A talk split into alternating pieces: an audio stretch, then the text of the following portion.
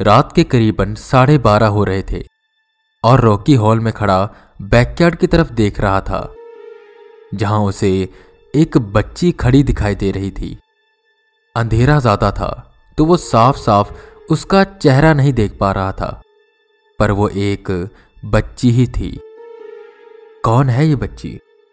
Rocky ये सोच ही रहा था कि किसी ने उसके कंधे पर हाथ रखा। रॉकी की साँसें अटक सी गई।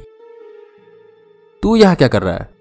सैम ने रॉकी के कंधे पर अपने हाथों की जकड़ बनाते हुए कहा। अरे, तूने तो डरा ही दिया था यार, रॉकी ने हाफते हुए कहा। जैसे डर से बिखरी उसकी साँसें बटोर रहा हो। रॉकी ने फिर पलटकर बैकयार्ड की तरफ़ देखा, पर वहाँ अब कोई बच्ची नहीं थी। अबे, यहाँ एक बच्ची खड़ी थी, रॉकी ने सैम से कहा। क्या? बच्ची? वो भी इतनी रात को? सैम ने हैरान होते हुए बैकयार्ड की तरफ़ देखा, पर वहाँ कोई नहीं था। शायद ये वही जंगल वाली बच्ची थी। वो हमारा पीछा क्यों कर रही है? भाई, मुझे कुछ समझ नहीं आ रहा। मैं बिल्कुल उलझन में पड़ चुका हूँ। रमेश काका की लाश का दिखना, फिर गायब हो जाना, और ये बच्ची रॉकी बेचैन होते हुए कहता है अरे तू डर मत, तू बस ज़्यादा सोच रहा है।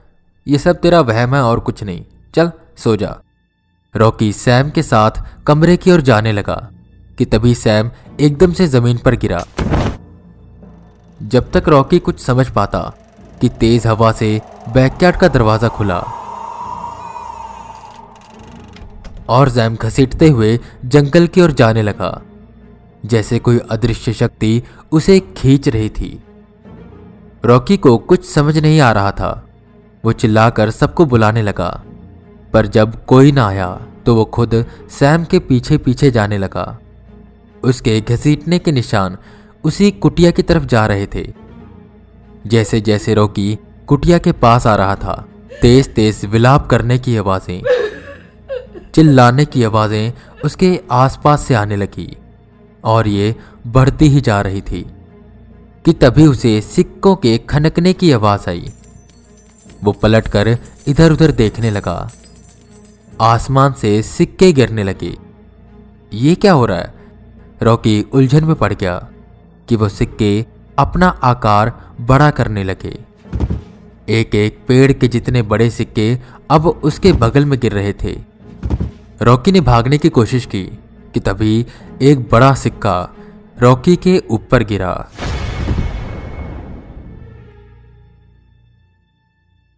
अगले दिन की सुबह हुई। सैम अपनी आँखें मसलते हुए उठा। रॉकी बेड पर नहीं था। उसे लगा शायद फ्रेश होने गया होगा। पर जब काफ़ी देर तक वो नहीं आया तो सैम उसे पूरे घर में ढूँढने लगा। वो उसे कहीं मिल नहीं रहा था।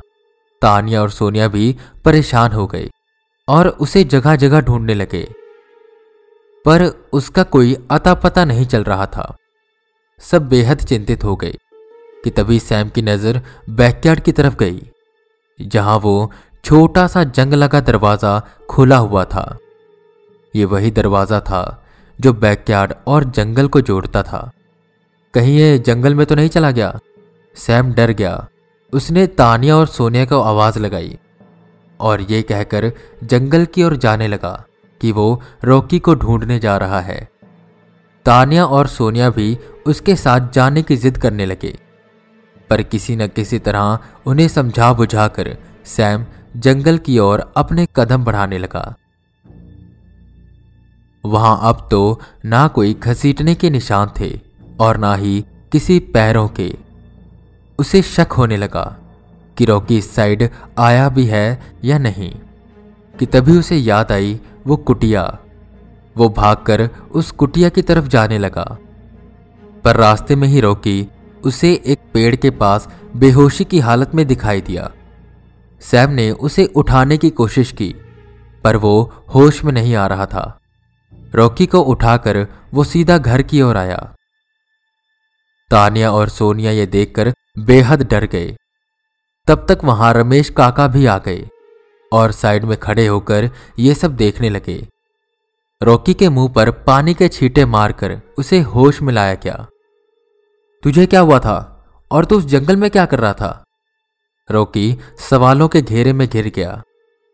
सैम को देख रॉकी हैरान हुआ और उसे छूकर देखने लगा। तुझे क्या हुआ? सैम ने कहा, तू तो बिल्कुल ठीक है। रॉकी ने चैन की सांस लेते हुए कहा, हाँ, मैं तो ठीक हूँ, पर तुझे क्या हुआ था? सैम ने पूछा, जिस पर रॉकी ने कल रात की सारी बात याद की। और उन्हें बताना शुरू किया। रात को करीबन साढ़े बारह बजे मुझे किसी बच्ची के हंसने की आवाज़ आई। मैं उठकर जब हॉल में आया तो मैंने देखा बैकयार्ड में एक बच्ची खड़ी थी। तभी सैम पीछे से आया और उसने मेरे कंधे पर हाथ रखा और फिर वो बच्ची गायब हो गई। मैं और सैम वापस रूम की ओर जाने लगे कि तभी किसी ने सैम के पैरों को पकड़ा और उसे घसीट कर जंगल की ओर ले जाने लगा। पर वहाँ कोई था ही नहीं। वो जैसे कोई अदृश्य शक्ति थी। मुझे याद है, मैं भागते हुए सैम के पीछे पीछे जा रहा था, कि तभी सिक्कों के खनकने की आवाज़ आई और ऊपर से सिक्के गिरने लगे।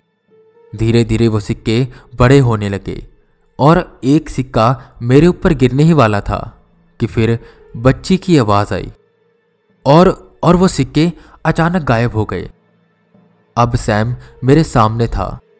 वो खड़ा तो था, पर ऐसा लग रहा था जैसे उसमें जान ही नहीं है कि तभी वो मेरी ओर बढ़ने लगा। जैसे जैसे वो मेरी ओर बढ़ रहा था, उसका होलिया बदलता जा रहा था। वो खतरनाक होने लगा। चेहरा बिल्कुल सड़ गया। मांस पिघलकर ज़मीन पर गिरने लगा। ये सब देख मैं बेहद डर गया। मुझे इतना याद है कि मेरी आँखें बंद होने से पहले कि मुझे एक बच्ची दिखाई दी थी। वो बच्ची बहुत मासूम थी, पर उसकी मासूमियत में एक अजीब सा डर था। उसकी आँखें तो सुंदर थी, पर पर ऐसे मानो जैसे उसकी आँखों में पूरे संसार का अंधेरा समाया था। उसकी मौजूदगी इतनी डरावनी थी इतनी डरावनी कि कि इतना बोल रॉकी डर से कांपने लगा। सैम ने उसे शांत कराया और कहा, शांत हो जा भाई, तूने शायद कोई सपना देखा होगा। रॉकी ने चिढ़ते हुए जवाब दिया, क्या बोल रहा तू? हर चीज़ में फालतू के हौसले डालने ज़रूरी होते हैं क्या? मैं कोई सपना नहीं देख रहा था। अगर मैं सपना ही देख रहा था तो मैं जंगल में कैसे पहुँचा? अब तू कह दे कि मुझे नींद में चलने की बीमारी है। मैं सपने में चलते चलते जंगल में गया और बेहोश हो गया। यार, हर चीज़ में हमें लॉजिक ढूंढना ज़रूरी क्यों होता है? मैं कब से कह रहा हूँ कि इस घर में कुछ है, यहाँ कुछ है, पर तुम लोग समझते नहीं? सब चुपचाप रॉकी को सुनने लगे कि तभी रॉकी की नज़र उस कोने में खड़े रमेश काका की तरफ़ पड़ी, जो अजीब तरह से उसे देखते हुए हंस रहे थे। आप क्यों हंस रहे हो? आप तो असलियत में हो भी नहीं। असल में तो आप कब के मर चुके हो? कौन हो आप? मुझे मुझे बताओ आप कौन हो? रॉकी बोलते हुए उनकी तरफ़ बढ़ने लगा। रॉकी, क्या हुआ? वहाँ कोई नहीं है। तानिया ने कहा। रॉकी ने पलट कर तानिया को देखा और फिर जब उसने उस कोने की ओर नज़र दौड़ाई तो वहाँ सच में कोई नहीं था। उसे कुछ समझ नहीं आ रहा था। उसे आखिर हो क्या रहा है? वो पागल होता जा रहा था कि तभी सोनिया ने कहा, तुम आराम कर लो और इस बारे में ज़्यादा मत सोचो। तानिया बैकयार्ड से जंगल की ओर देखने लगी कि उसे ऐसा लगा कि वहाँ से भी उसे कोई देख रहा है, पर शायद नम आँखों से। ऐसी निगाहें जो किसी इंतज़ार में थी। एक खिंचाव तानिया को महसूस हुआ पर वो ये सब सोचना नहीं चाहती थी। पर तब भी बार बार उसका ध्यान उसी तरफ़ जा रहा था। उसे लग रहा था कि जो अधूरे पन्ने वो यहाँ खाली छोड़कर गई थी, अब उनके भरने का वक्त आ गया है। तानिया की आँखों में एक चमक आई। कुछ कुछ बातें उसे याद आने लगी, पर ये यादें उसे एक अलग दुनिया से जोड़ रही थी। एक ऐसी दुनिया जिससे उसके मम्मी पापा उसे दूर रखना चाहते थे। तानिया की आँखें अचानक से बंद होने लगी। उसके पैर डगमगाने लगे। एक तेज हवा का झोंका उसके पास से गुजरा। जो सबने देखा और तानिया ज़मीन पर गिर गई। आगे की कहानी जानने के लिए बने रहे हमारे साथ। और सुनते रहें the lost child part two मैं वी के रावत फिर मिलूँगा आपको इसके अगले एपिसोड के साथ। और अगर आपको ये सीरीज़ पसंद आ रही है तो इस पॉडकास्ट को फॉलो करें शेयर करें और रेटिंग्स ज़रूर दें।